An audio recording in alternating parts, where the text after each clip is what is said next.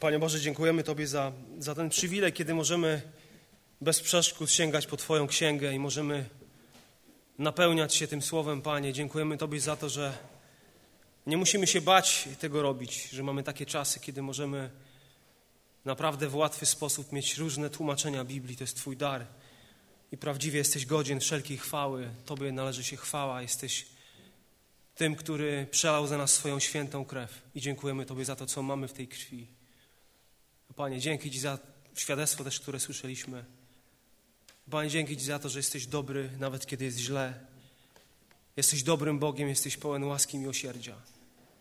Jesteś tym, który czyni cuda, jesteś tym, który, który odpowiada na nasze modlitwy i czyni to daleko więcej niż w ogóle często prosimy, bo takim jesteś Bogiem. I dzisiaj wielbimy Ciebie, Panie, w Twoim zgromadzeniu, w Twoim kościele. Amen. Tydzień temu mówiłem o e, taki temat, tak mówi Pan, o proroctwie i o służbie proroka. I powiedziałem o kilku kryteriach oceny proroka i jego służby. Dzisiaj chciałbym mówić o e, darze języków. Temat yy, myślę, że kontrowersyjny. Być może chciałbyś mieć ten dar dzisiaj, być może masz ten dar i czujesz się taką osobą.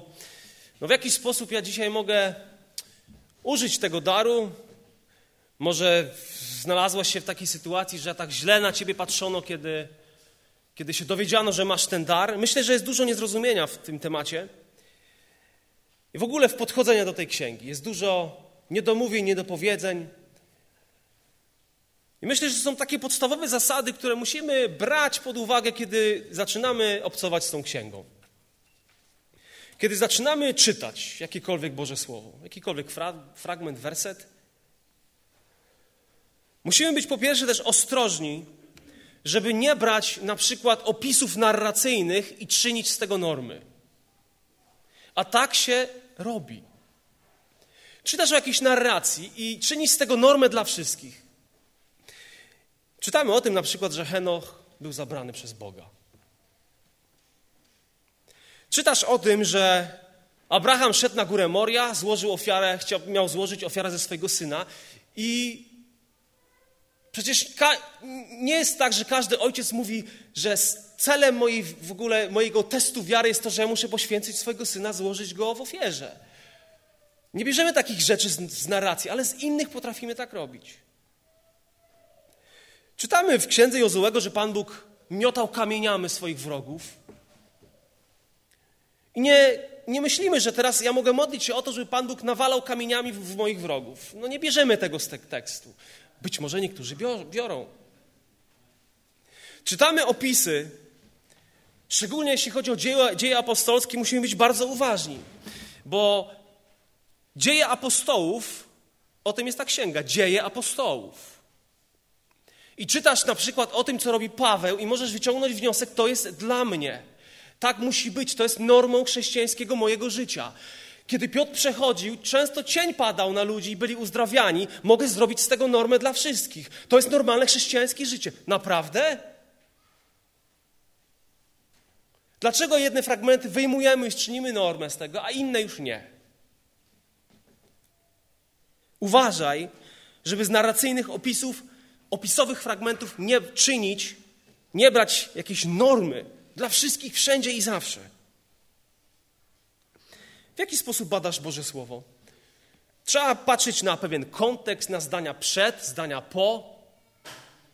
Jak cała perykopa wygląda, cały rozdział, cała księga, jak cały Nowy Testament na to zagadnienie się zapatruje, cały Stary Testament, cała Biblia. Bo przecież są fragmenty w Biblii, które są nakazami, ale nie dla ciebie. Ale można wziąć z tego, uczynić jakąś normę. Są obietnice, które nie są obietnicami dla Kościoła, a dla Izraela. I możesz wziąć obietnicę, którą Pan Bóg skierował bardzo wyraźnie do Izraela i czynić z tego swoją obietnicę i mówić, że to jest słowo Pańskie. Można tak robić. Czy to jest mądre?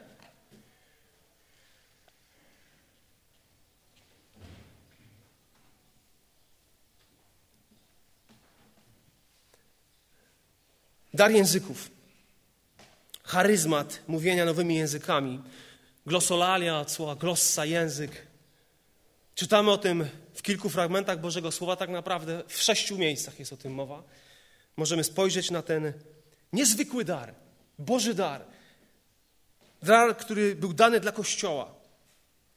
Najczęściej posługujemy się Księgą Dziejów Apostolskich i listem świętego Pawła do Koryntian. Rozdziały 12 i 14 to są rozdziały, które są wertowane, kiedy chcemy się dowiedzieć coś na temat daru języków.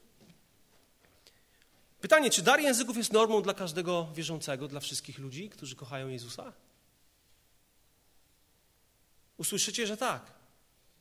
I usłyszycie, że nie. Niektórzy wam powiedzą, że każdy wierzący powinien mówić nowymi językami, bo to jest pewien znak Ducha Świętego.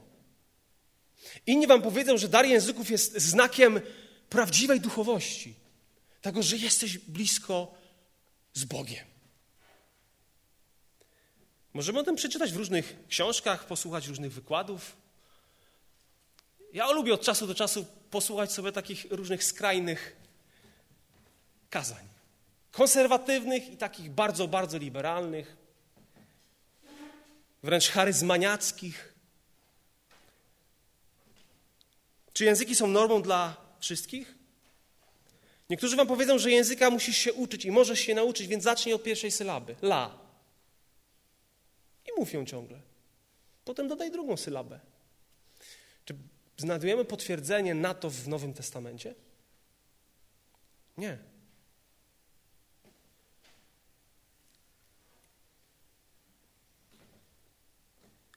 Dar mówienia nowymi językami.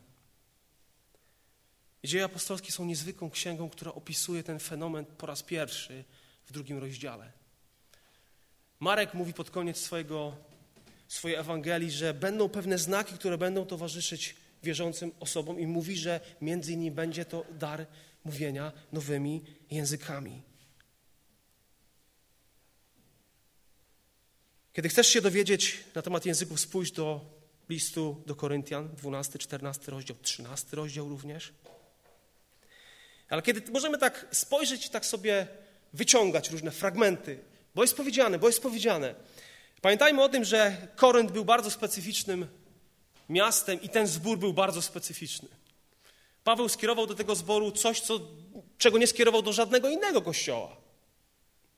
To był zbór, który na przykład borykał się z tym, że przestał wierzyć w zmartwychwstanie. Wiecie o tym?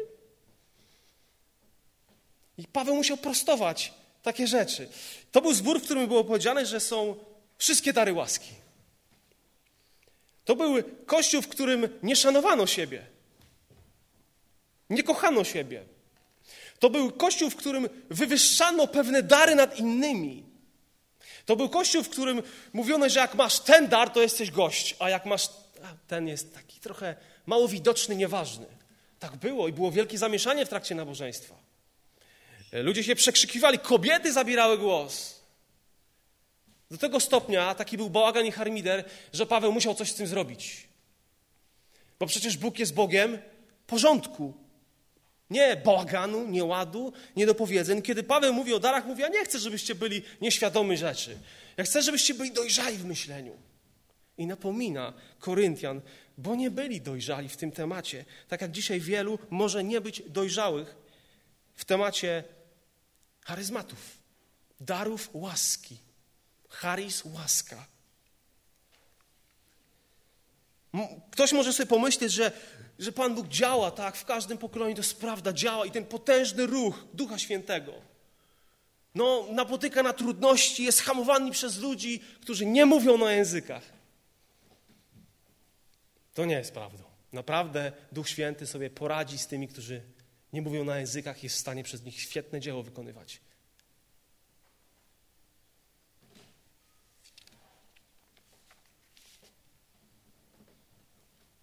Paweł mówi, że nie każdy mówi na językach i mówić będzie. Kiedy czytasz o tym fenomenie, niezwykłym darze języków, to widzisz, że za każdym razem on był, pojawiał się w grupie osób. Nie wiem, czy zwróciliście uwagę, nigdy jakoś indywidualnie, tylko zawsze w kontekście jakiejś większej zbiorowości. I mamy sześć miejsc w Nowym Testamencie, które mówią o tym darze. Pierwsza Ewangelia Marka 16, już o tym powiedziałem. Tak będą znaki pewne, które będą towarzyszyć osobom, które uwierzą. Dzieje apostolskie, drugi rozdział. Ten wielki dzień zesłania Ducha Świętego. Uczniowie czekają na, na ten powiew, na tą obietnicę od Chrystusa. Pośle pocieszyciela, nowego pocieszyciela, innego. To będzie lepsze przyjście, niż, lepsza obecność niż Jego obecność. I czytamy, kiedy Kościół był razem, kiedy byli apostołowie, tak naprawdę grono 120 osób, to Pan Bóg wypełnił tę obietnicę, zesłał Ducha Świętego. I czytamy po raz pierwszy, że ci, którzy tam siedzieli, zostali napełnieni Duchem Świętym. Wcześniej czytałem o tym, że był jakiś dziwny szum, który zaczął gromadzić Żydów praktycznie z tego regionu, bo wiele osób jest powiedziane ze wszystkich ludów, ze wszystkich narodów zebrali się tego dnia, przyjechali na to wielkie święto. Ludzie mówiący, Żydzi mówiący w różnych językach. Nagle wielki szum, zaczęli się interesować, co, to, co się dzieje, co to jest. Apostołowie wyszli z tego mieszkania. Czytamy o tym, że zaczęli mówić innymi językami. To było pierwsze, pierwszy raz, kiedy to się stało. Ta obietnica po raz pierwszy się zadziała. Zaczęli mówić innymi językami tak, jak im duch poddawał. Duch poddawał. Może ludzki duch też poddawać. Hakashia, mana, tapa i mogę sobie mówić. I ktoś może powiedzieć, wow, masz Ducha Świętego. No mam Ducha Świętego, ale to, że mówię na językach, to jest mowa na językach? Czy sobie coś wymyślam? Bo niestety spotkacie się z osobami, które po prostu sobie wymyślają, wkręcają ten dar i używają. To jest ich umysł, nic więcej. Tutaj duch poddaje, to duch mówi.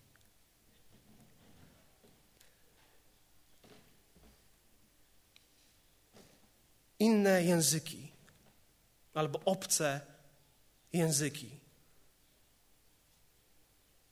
To było coś niezwykłego. Wyobraźcie sobie tych zwykłych Galilejczyków, którzy w pewnym momencie zaczynają robić tak coś dziwnego, zaczynają mówić w języku po raz pierwszy, nigdy się go nie uczyli. Wychodzą do ludzi i w niezwykły sposób zaczynają mówić i myślę, że oni się zdziwili, co się dzieje, ale nie mogli tego opanować w jakiś sposób. Jakby poddawali się temu, bo wiedzieli, że to jest od Boga, tak trzeba.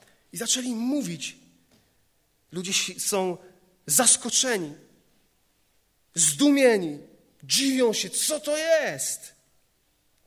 Jakże to, że wszyscy słyszymy, każdy z nas swój własny język, w którym się urodziliśmy. Każdy z nas słyszy swój własny dialekt. To jest mój rodzinny język. Jak to jest możliwe? Co się dzieje?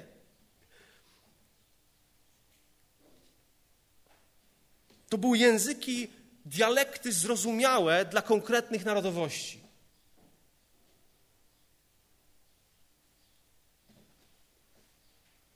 To były języki rozumiane przez te narodowości. Norm Geisler powiedział takie słowa: Jest coś niezwykłego, wyjątkowego w wypowiadaniu kompletnych i znaczących zdań i dłuższych wypowiedzi w prawdziwym języku, języku, z którym się nigdy przedtem nie miało styczności. Z tym właśnie wiązał się prawdziwy nowotestamentowy dar języków. Nic, co do tego nie dorasta, nie powinno być nazywane jako biblijny dar języków. Pojawia się te pytanie, bo też w różnych książkach się pojawia, czy dar języków z dziejów apostolskich z drugiego rozdziału to jest to samo, co działo się w dziesiątym rozdziale w domu Korneliusza? Czy to jest to samo, co działo się w dziewiętnastym rozdziale, kiedy uczniowie Jana otrzymali Ducha Świętego, zaczęli mówić na językach? Czy to jest ten sam dar, który, o którym Paweł mówi w liście do Koryntian? I usłyszycie, nie. Nie.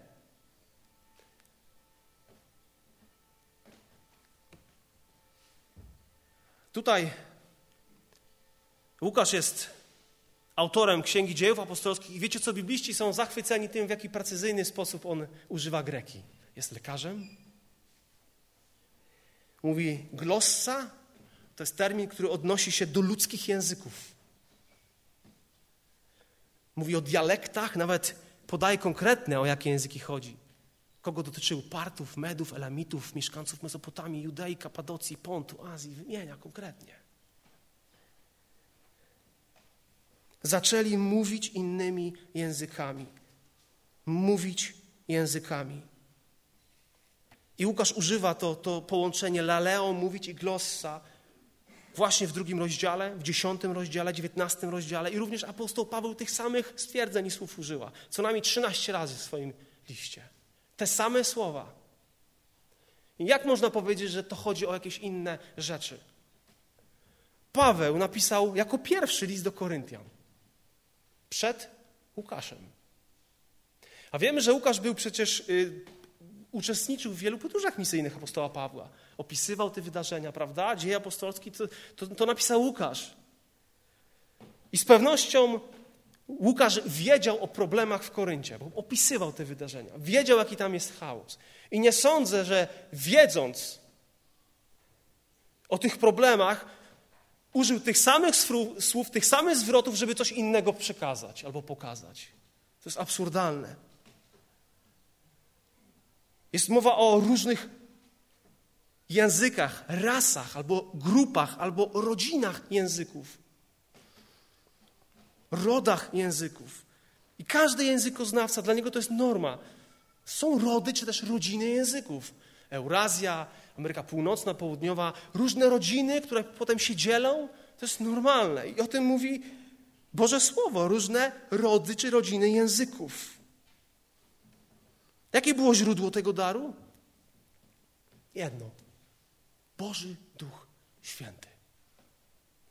Boży Duch Święty. I wydaje się, że to, co się działo w dziejach i w Koryntian, to jest jeden i ten sam dar, w niezwykły sposób użyty przez Bożego Ducha Świętego. Kiedy to się zadziało w dziejach apostolskich w drugim rozdziale, widzimy, że ten dar jest połączony jakby z darem proroctwa.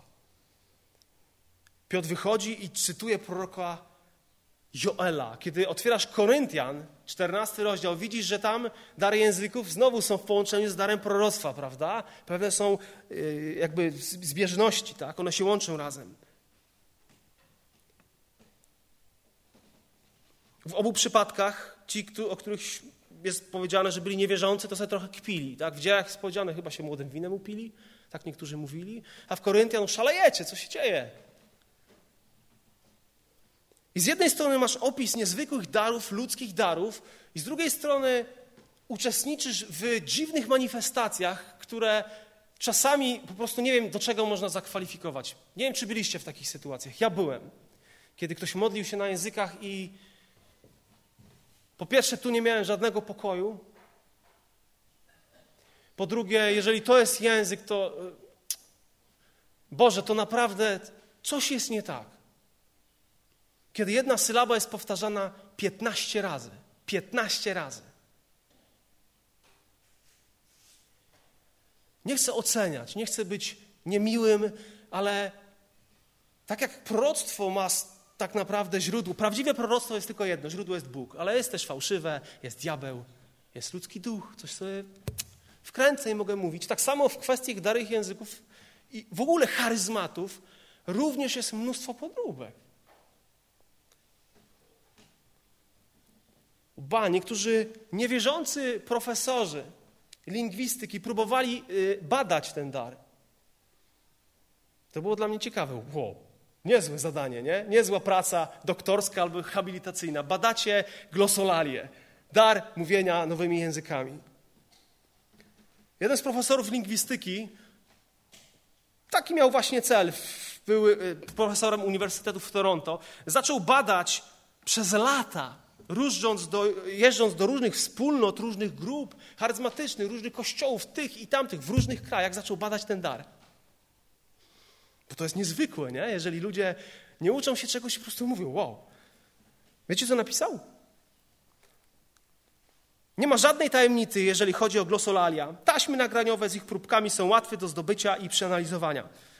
Zawsze okazują się tym samym. Ciągami sylab złożonych z dźwięków zaczerpniętych z puli wszystkich dźwięków, które mówca zna, ułożonych mniej lub bardziej przypadkowo, które jednak jawią się jako jednostki słowopodobne i zdaniopodobne, ze względu na swój realistyczny, językopodobny rytm i melodię. Glosolalia w pewnym sensie przypominają język, ale tylko dlatego, że mówiący nieświadomi chce, by go przypominały. Jednak mimo powierzchownych podobieństw glosolalia zasadniczo nie są językiem. Co? To, co on bada. Bo kiedy czytam dzieje apostolskie, to czytamy o niezwykłych językach ludzkich. A on tu mówi, że to nie jest język, profesor lingwistyki. Z czego on słuchał? Żadne próbki glosolali, które kiedykolwiek badano, nie wykazały żadnych cech, które mogłyby nawet sugerować, że odzwierciedlają one jakiś system komunikacyjny. Glosolalia nie są nadprzyrodzonym zjawiskiem. Każdy może tak naprawdę wyprodukować glosolalia, jeśli pozbędzie się pewnych zahamowań i odkryje, na czym polega sztuczka. No po prostu się nie chce wierzyć. Kiedy przyłoży się do glosolali wszystkie narzędzia dostępne językoznawstwu, okaże się, że są one tylko fasadą języka. Nie wiem, czy ten człowiek był wierzący, czy nie.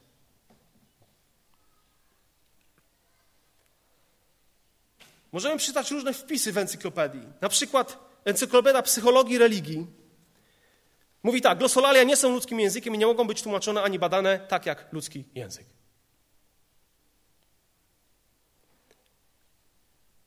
Zgadza się z tym, że glosolalia nie są językiem. Towarzystwo w Cambridge Nauki i Religii. Boże Słowo mówi jedno, a ci ludzie mówią drugie. Gdzie jest prawda?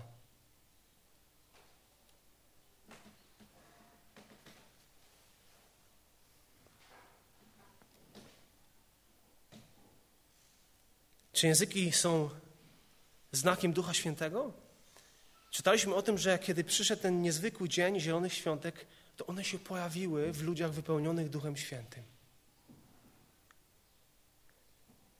Czy one są znakiem Ducha Świętego? Można powiedzieć i tak, i nie. Bo szamani mówią na językach. Czy to jest znak Ducha Świętego? Nie. A więc po czym poznać, czy ktoś żyje z Bogiem, czy ktoś jest w Bogu, czy nie? Po charyzmatach, czy po innych rzeczach? Czy języki są świadectwem albo jakimś znakiem dojrzałości duchowości, niezwykłej duchowości, czy też nie? Myślę, że języki, czy w ogóle charyzmaty, różne dary łaski są, wskazują na dawcę, dobrego i hojnego dawcę. Czy języki są znakiem Ducha Świętego? Przecież wiemy, że w kultach, w religiach ludzie modlą się na językach. I nie twierdzimy, że to są Boży ludzie. Szamani to robią wudu. Mistyczni buddyjscy mnisi, indyjscy mnisi, spirytyści, nawet pewne mormoni mówią na językach. Jeden z kierunków muzułmańskich mówi na językach. Czy chcę przez to powiedzieć, że nie ma języków, to jest źle od diabła, bo tak można też usłyszeć. Nie. Ale nie reagujmy panicznie albo tak, nie, nie, nie wiem jak to powiedzieć. Nie podniecajmy się, kiedy słyszymy, jak ktoś mówi na, na językach. Bo nieraz jest taka postawa. O bracio, och tutaj jesteśmy jedno, bo ja też mówię. Naprawdę? I są, jest, są historie, kiedy, kiedy w, na różnych nabożeństwach ludzie chórem mówili na językach i w pewnym momencie ktoś zaczął krzyczeć uciście tą kobietę, uciście tą kobietę.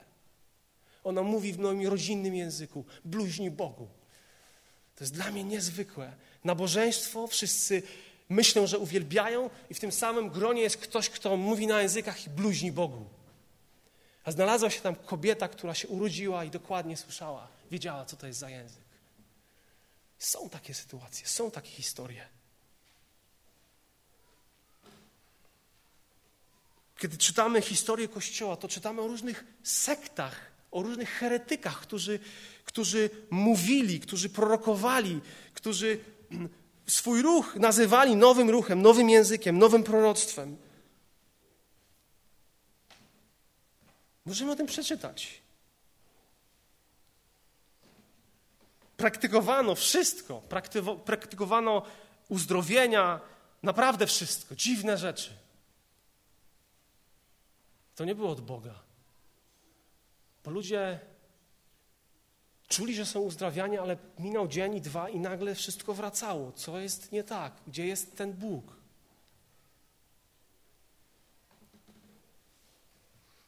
Charyzmatom towarzyszą różne emocje, przeżycia. Możemy szukać znaków, cudów, Ale musimy, jeśli chodzi o nasze przeżycia w kontekście charyzmatów, albo i po ogólnie, jeśli chodzi o emocje, musimy bardzo uważać, żeby to nasze przeżycie nie stało się kryterium prawdy i kryterium oceny prawdy. Bo nie możemy budować swojego duchowego życia na, na przeżyciach. Ostatecznym kryterium jest zawsze Słowo Boże. Autorytet Bożego Słowa, nie Twoje przeżycie. Nawet jeżeli to, no tak było, no. Jeżeli to, co doświadczasz, co przeżywasz, co słyszysz, nie odpowiada temu, co mówi ta księga, to uważaj. To bardzo uważaj. I są różne tendencje do naciągania pisma, aby uwiarygodnić swoje takie czy inne przeżycie. Mamy taką tendencję. Przecież każdy chce, żeby przez niego mówił Bóg, żeby coś się działo. No taka bierność to jest takie nieatrakcyjne. Żeby było szumnie, żeby było głośno. I różne przeżycia niosą ze sobą różne zagrożenia. Pierwsze pytanie o źródło tego. Drugie, możemy wyciągać różne błędne wnioski z tego, co się dzieje. I Paweł wyraźnie w liście do Koryntian mówi, że duchowość nie objawia się w charyzmatach. Życie z Bogiem, jakość, charakter Jezusowy zobaczysz w owocach Ducha Świętego. Czy to znaczy, że odrzucam dary? Nie. Nie. To są cudowne dary, które Pan Bóg daje swojemu Kościołowi, aby, abyśmy właśnie, a po co? Po co one zostały dane?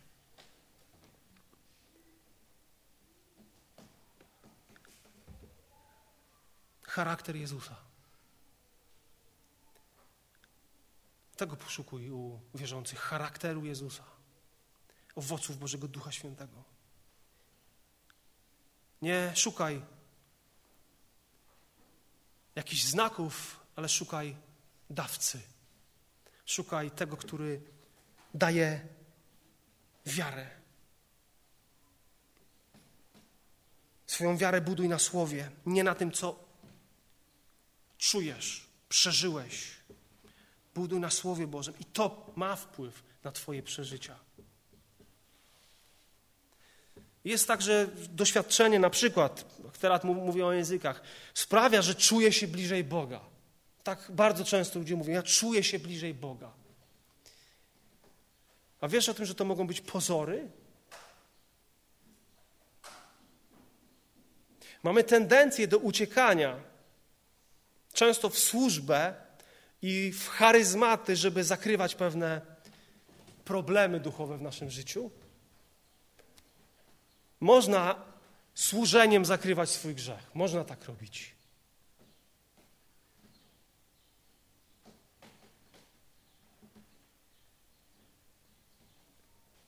Czy duchowość się czuje? Co świadczy o duchowości, o dojrzałości? Ktoś powie, czyn. To jak żyjesz z ludźmi, to co, co robisz.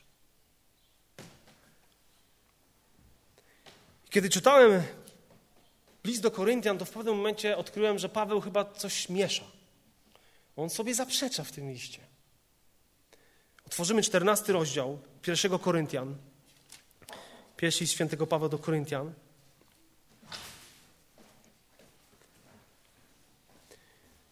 I Paweł mówi, że dar języków jest pewnym znakiem. Aha, znakiem, czyli on. No właśnie, dla kogo znakiem? Pamiętacie, co, co mówi? Dla kogo dar języków jest znakiem? 22 werset. Na początku Paweł mówi o, zachęca ich y, w 12 rozdziale, żeby byli dojrzali, żeby szukali opisuje różne charyzmaty, które Pan Bóg dał do Kościoła, różne y, służby, tak, apostołów, proroków.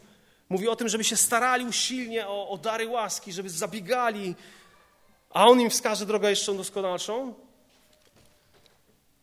Mówi, dążcie do miłości i starajcie się też o... My mamy o dary duchowe, ale nie ma tutaj słowa dary w oryginale. Po prostu o to, co duchowe. I opisuje między innymi o mówi o darze prorokowania, mówi o darze języków, mówi o wyższości, darze, daru proroctwa. I z jednej strony mówi, że no nie możecie na wiatr mówić. Jak przyjdą pewni ludzie i będziecie mówić, nie będzie to tłumaczone, to, no to jest jakiś harmider. Czyli z jednej strony y, no mówi, że jak przyjdzie zwykły wierny niewierzący i usłyszy coś takiego, to powie, no, no, no, że szalejecie. I jakby zniechęca ich. Mówi, no nie może tak się dziać. A potem mówi, że to jest dar dla niewierzących. No jak najpierw mówi, że to jest bez sensu, kiedy, kiedy jakiś niewierzący słyszy i nie rozumie, a potem mówi, że to jest dar dla niewierzących. O co chodzi? I przed tym fragmentem w 21 mówi tak: W zakonie napisano i odsyła się do Izajasza. Przez ludzi obcego języka i przez usta obcych mówić będę do ludu tego, ale i tak mnie nie usłuchają, mówi Pan. Zobaczcie, że dar języków od samego początku był znakiem dla niewierzących Żydów. Był znakiem dla niewierzących Żydów. I Pan Bóg przez usta Izajasza powiedział: Jeżeli się nie nawrócicie, to znajdziecie się pewnego dnia w kraju, który będzie mówił do ciebie, do was, obcym językiem. I to będzie znak Bożego sądu na was. I tak się stało. Ta księga Izajasza 28 odnosi się do jakiego języka? Asyryjskiego. Kiedy Izrael po raz pierwszy był na wygnaniu i usłyszał, gdzie my jesteśmy, gdzie jest nasz naród, w niewoli, gdzie jest nasza stolica, gdzie my jesteśmy. Ludzie do nas mówią, my tego nie rozumiemy.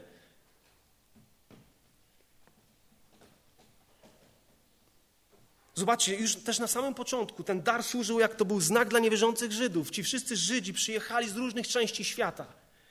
To byli sami Żydzi, przeczytajcie, to byli Żydzi. I w pewnym momencie oni zaczęli mówić na językach. Wielkie dzieła Boże. Ci się zaczęli dziwić, co się dzieje. Potem Piotr mówi swoje kazanie, mówi, wy go zabiliście, nic nie zrobiliście. Przyszedł Mesjasz i go zabiliście. I oni się zaczęli nawracać, ci ludzie. To był wyraźny znak tego, że coś nowego się dzieje, że stare przymierze się kończy, jest teraz nowe przymierze. Są teraz nowe dary że jest teraz coś niezwykłego, Kościół, ale Żydzi tego nie łapali. Tylko Żydzi najważniejsi, tylko my jesteśmy najważniejsi. Przez całą Księgę Dziejów Apostolskich zobaczcie, że Żydzi nie łapali tego. Królestwo Boże tylko dla nas. I Pan Bóg używał między innymi tego daru, aby mówić do nich, przekonywać ich, że Królestwo Boże właśnie się dzieje, że to, są, to jest nowa rzecz. Pamiętacie, kiedy Korneliusz posłał, tak? Po Piotra mówi, no mów, mów, Chcemy słuchać. I Piotr mówi, mówi, mówi i z Piotrem przyszli, przyszło sześciu Żydów. I w pewnym momencie Duch Święty przeszkadza to spotkanie, zwiastowaniu Piotra i Duch Święty wstępuje i zaczęli ci niewierzący poganie mówić językami. I to przekonało Żydów. Bo mówili to samo, co my na początku. I y, później, kiedy kiedy jest mowa o tym, kiedy pewni ludzie zaczęli wyrzuty czynić, że ty poszedłeś do, do nieobrzezanych, jak mogłeś? I czytamy o tym, że odsyła jest powiedziane tak.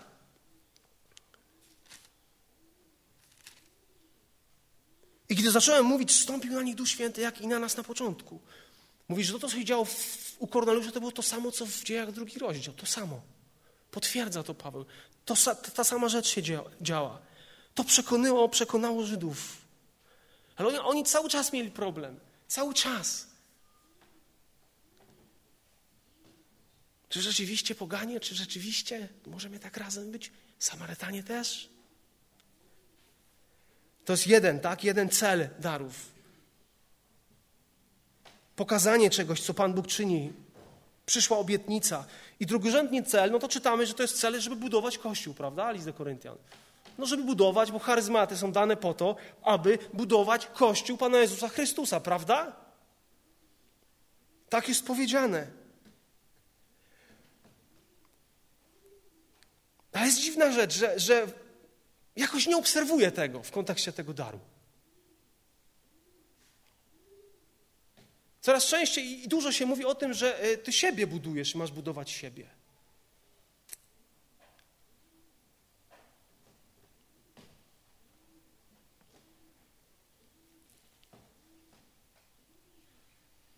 Czy Paweł nakazał Koryntianom, aby używali tego daru, aby budować siebie?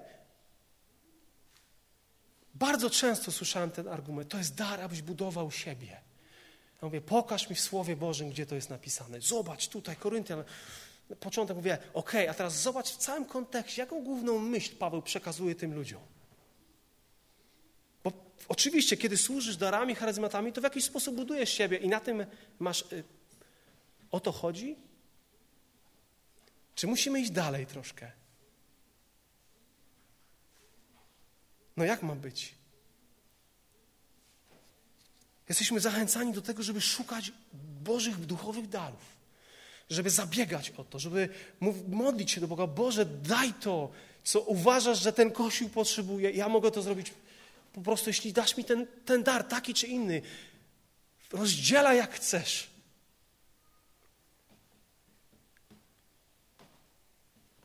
I wiecie co, to, że Pan Bóg używał jakichś darów w jednym zborze, to nie znaczy, że tych samych będzie używał w innym zborze. I to, że używał w pierwszym wieku, czy w dziesiątym, czy w piętnastym, to nie znaczy, że wszystkich będzie używał tutaj. Wiecie dlaczego? Bo On wie, czego Kościół potrzebuje. Mamy zabiegać i prosić, Panie, daj. I Boże Słowo mówi, masz co najmniej jeden duchowy dar, żeby budować Kościół. Więc buduj, pytaj, rozmawiaj, módl się. Prowadź mnie, Panie, pokaż. I myślę, że, że każdy szczerze i tak dojrzale podchodzący do tematu darów Ducha Świętego wierzący miał etap szukania, pytania, zabiegania, słuchania różnych wykładów, takich i takich.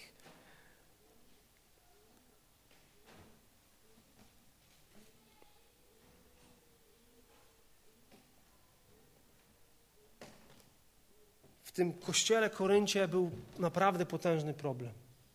Tam były wszystkie dary łaski, ale oni nie mieli miłości. Mówi, zabiegacie, staracie się, ale wiecie co, ja wam wskażę doskonałą drogę miłości. Bo tego wam brakuje. Miłości.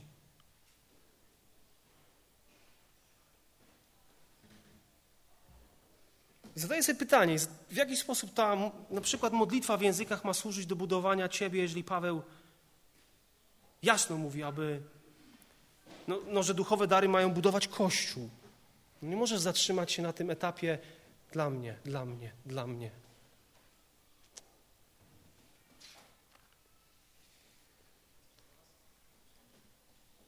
Pojawia się pytanie, czy są jakieś anielskie języki, jakieś inne języki niż ludzkie? Paweł mówił, mówiąc o miłości, choćbym mówił językami anielskimi, ludzkimi, a miłości bym nie miał, Znamy ten fragment.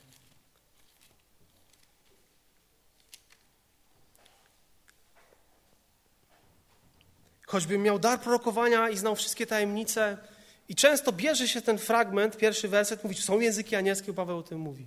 Jaką myśl Paweł chce przekazać? O tym, że są języki anielskie i możesz w nich mówić? Pewnie i tak. Pewnie są języki anielskie. Tak tradycja hebrajska mówi, że aniołowie mają jakiś język, którym się komunikują.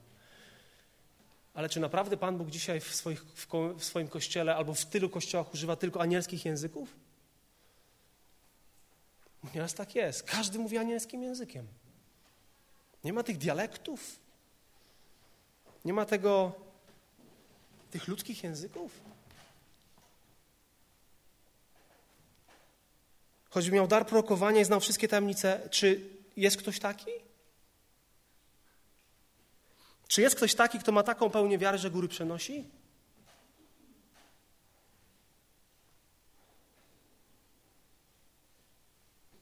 Mówi, to wszystko jest niczym, bo ja chcę wam powiedzieć o jednym, o miłości. I to chcę przekazać tym ludziom. Tego u was brakuje. A oprócz tego kształci ich, broni tego Bożego podejścia do tematu charyzmatów. I często można w tym wersecie tak bardzo skupić się na tym języki anielskie, że tracimy sedno, to, to mięso z tego fragmentu. Można się zafiksować na tym jednym fragmencie. Niektórzy mówią, no jest powiedziane, że języki ustaną, proroctwa przeminą, to w ogóle po co się nimi zajmować? Tak, słyszymy o tym, że jak przyjdzie doskonałość, no to, to tak właśnie się będzie działo. Niektórzy mówią, że ta doskonałość oznacza kanon. Uważam, że nie. Ten fragment nie mówi o tym. Niektórzy mówią, że ta doskonałość oznacza doskonały Kościół. Jeszcze inni to przyjście Chrystusa, jeszcze inni już koniec i kiedy już wszyscy będziemy razem. Mamy zabiegać o dary duchowe. Pisał bardzo wyraźnie, aby zabiegali Koryntianie. Ale żeby mieli świadomość, że jeżeli, jeżeli, będą zabiegać przede wszystkim o miłość, to ona będzie trwać i będzie zawsze trwać. Jest najważniejsza.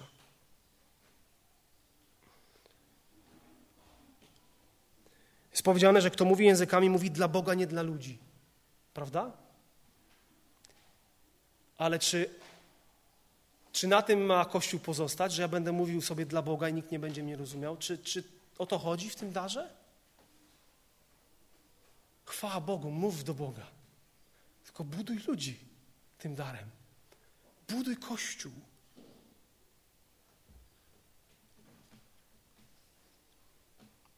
I w tym fragmencie apostoł Paweł nie wynosi tego daru języków na piedestał, raczej dar proroctwa.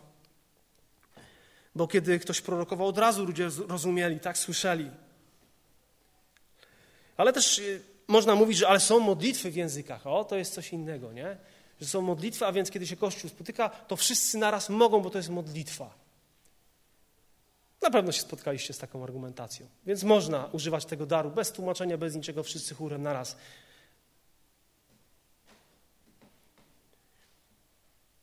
Ale w jaki sposób ta modlitwa no, na językach ma być taką prywatną modlitwą i to, jeżeli, słuchajcie, ona miała być tłumaczona w zborze. Zobaczcie, że Paweł mówi o tym języku, o darze języków w kontekście publicznej modlitwy w zborze. Publicznej modlitwy w zborze, 14 rozdział Koryntian. On nie mówi o tym, że o twojej komorze. On mówi o publicznej modlitwie w zborze. Nie może być tak, że ludzie ciebie nie rozumieją. Niech będzie tłumaczone. Prawda?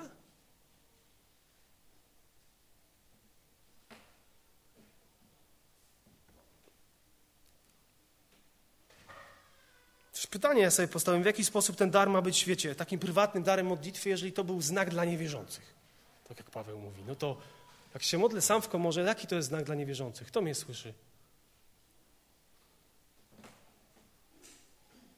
Paweł mówi, że ten dar jest po prostu używany publicznie w celu budowania innych. Paweł też nie wychwala, tak jak niektórzy mówią, pomijanie umysłu. A to z ducha się modlę i umysł to jest nieważne. Tak często jest właśnie w okultyzmie. Nie, pomija się umysł. Wchodzi się w trans z bóstwem. O to chodzi. Żeby był bezpośredni kontakt. I chociaż Paweł mówi, będę się modlił i duchem, i rozumem, ale nigdy ta księga nie zachęca, żebyśmy porzucili swoje myślenie trzeźwe w Chrystusie. Żebyśmy poddali się jakimś wpływom, no nie. Zobaczcie, że każdy modlący się na, na językach, czy w językach, nowych językach, miał prosić o dar tłumaczenia. Każdy. Prosisz? Jeżeli masz ten niezwykły dar, prosisz, aby Twój zbór był zbudowany,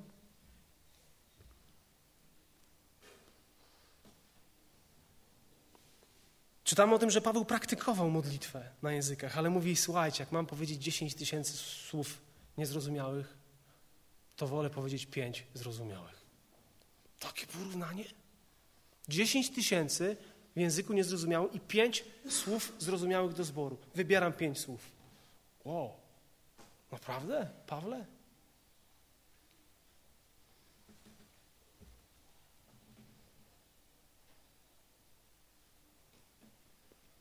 Paweł dawał ciągle i ciągle do, zrozumienia Koryntianom, że, że miłość jest tym naj, najnadrzędnym, niezwykłym darem.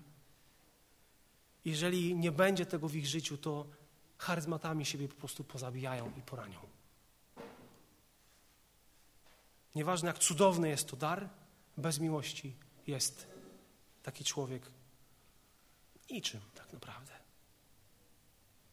Bo przecież też priorytet darów to budowanie innych, a taka jest miłość. Inni, inni, nie ja, inni.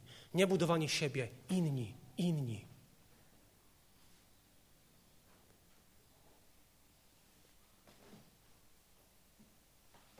Jak miały funkcjonować języki w kościele? Miał być porządek, o tym mówi Paweł. Co najmniej znaczy dwie, najwyżej trzy osoby, jedna tylko mówi naraz, inna tłumaczy, to musi być tłumaczone dla zboru. Gdy nie ma tłumacza, taka osoba musi milczeć. Dalej też mówi w kontekście kobiet, że zabranie im przemawiać, ale nie będę o tym, to nie jest czas, aby o tym mówić. Bóg jest Bogiem porządku, a więc Pan Bóg dał swoje dary, one funkcjonują w pewnych ramach, w pewnym porządku. Dwóch, najwyżej trzech, po kolei, jeden niech wykłada. Jeśli nie ma nikogo, kto wykłada, niech milczy w zborze, niech mówi samemu sobie i Bogu. Ale nie o to chodzi. Paweł mówi, ale nie o to chodzi, żebyś mówił samemu sobie i Bogu. To jest wspaniałe, cudowne, mówisz do swojego Boga, ale niech się Kościół buduje. To ten, każdy charyzmat musi być charakteryzowany przez jakąś y, wstrzemięźliwość, samokontrolę.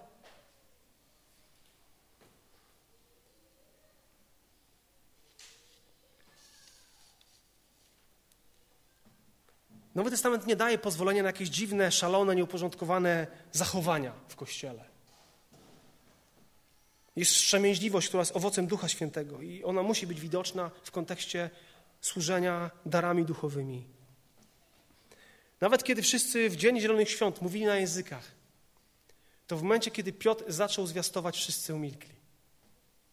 I on zaczął mówić. Był porządek. Tak jak powiedziałem, mówienie na językach wymaga tłumacza, który, to jest użyte słowo hermeneutyka, będzie wyjaśniał, objaśniał to, co jest mówione. To nie jest tak, że ten tłumacz tworzy znaczenie nowe, bo za bardzo nie wie, co jest powiedziane. Tłumaczenie wymaga, aby konkretne znaczenie języka pozostało poprawnie przetłumaczone na inny język. Tak? Chcę Cię zachęcić do tego, żeby szukać Bożych darów i żeby modlić się, jeżeli masz dar języków, modlić się o dar wykładania języków. Kiedy jesteś Bożym dzieckiem i rodzisz się na nowo, masz w sobie Ducha Świętego, to masz potencjalnie każdy dar duchowy. Bo masz Ducha Świętego, który może w danym momencie uaktywnić to, co chce. Ale on mówi, że co najmniej masz jeden dar, który ciągle w Twoim życiu on jest dany dla dobra Kościoła. Co najmniej jeden. Ale z łaski Bożej On może naprawdę użyć wszystkiego. On może użyć Ciebie do tego, że uzdrowisz kogoś, da Ci dar uzdrawiania w tej sytuacji. Może zrobić to raz w życiu. To nie znaczy, że będziesz uzdrowicielem, ale poddałeś się pod działanie Ducha Świętego. Żyłeś z Nim, On Ciebie poprowadził, pomodliłeś się, jest Boże zdrowie. On może dać Ci niezwykłe przekonanie odnośnie grzechów jakiegoś człowieka. Możesz pójść do niego, powiedzieć to, to i to i to. Pokutuj. I strzelisz w dziesiątkę. Jeżeli masz Ducha Świętego, masz potencjalnie każdy dar. On rozdziela jak chce, uaktywnia jak chce. Ale jesteśmy zachęcani, żeby rozwijać się w tym temacie. W jaki sposób budujemy Kościół? Wiecie co, kiedy są osoby, które mówią na, na, w nowych językach, w różnych wspólnotach, nawet w takich, w których, o których się mówi, że no, nie powinno tam być czegoś takiego, bo tak nie nauczają. A jednak jest. Mam do Ciebie pytanie, jeżeli masz dar języków, jakim językiem mówisz? Jakim dialektem? Zbadaj to.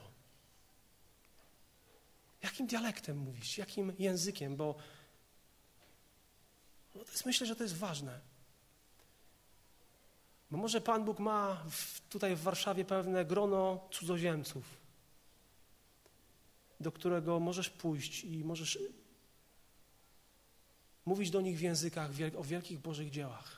Może Pan Bóg Cię poprowadzić w niezwykły sposób.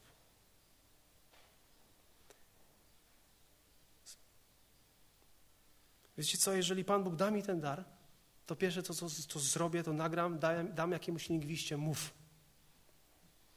Zbadaj. A może Pan Bóg dziś na misję mnie wyśle. Na świecie jest 6-7 tysięcy języków.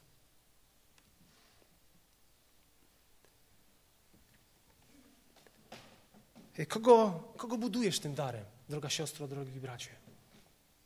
Buduj. Czy modlisz się o dar tłumaczenia? Może czy znasz y, kogoś, kto ma ten dar tłumaczenia? Tłumaczę, gdzie jesteście? Gdzie jesteście, tłumacze? To jest też takie dziwne, że Pan Bóg daje tyle darów języków, a gdzie są ci tłumacze? Czy on zapomniał? Co powiedział w swojej księdze, żeby się zbór budował? Gdzie jesteście tłumacze? Czemu jest tak mało tłumaczy? Bo może język, który pewni ludzie mają, to nie jest w ogóle biblijny język, tylko paplanina. Coś, coś z człowieka. Może, nie daj Boże, coś, co jest demoniczne.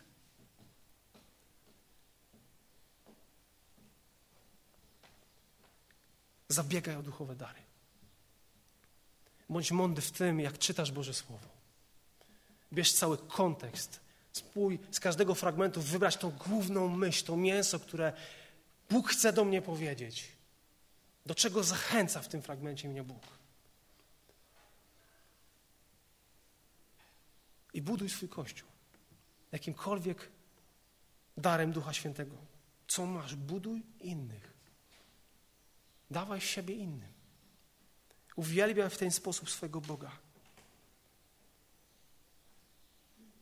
I również miej takie trzeźwe i mądre podejście do, do tematu charyzmatów, czy w tym przypadku do tematu języków, nowych języków.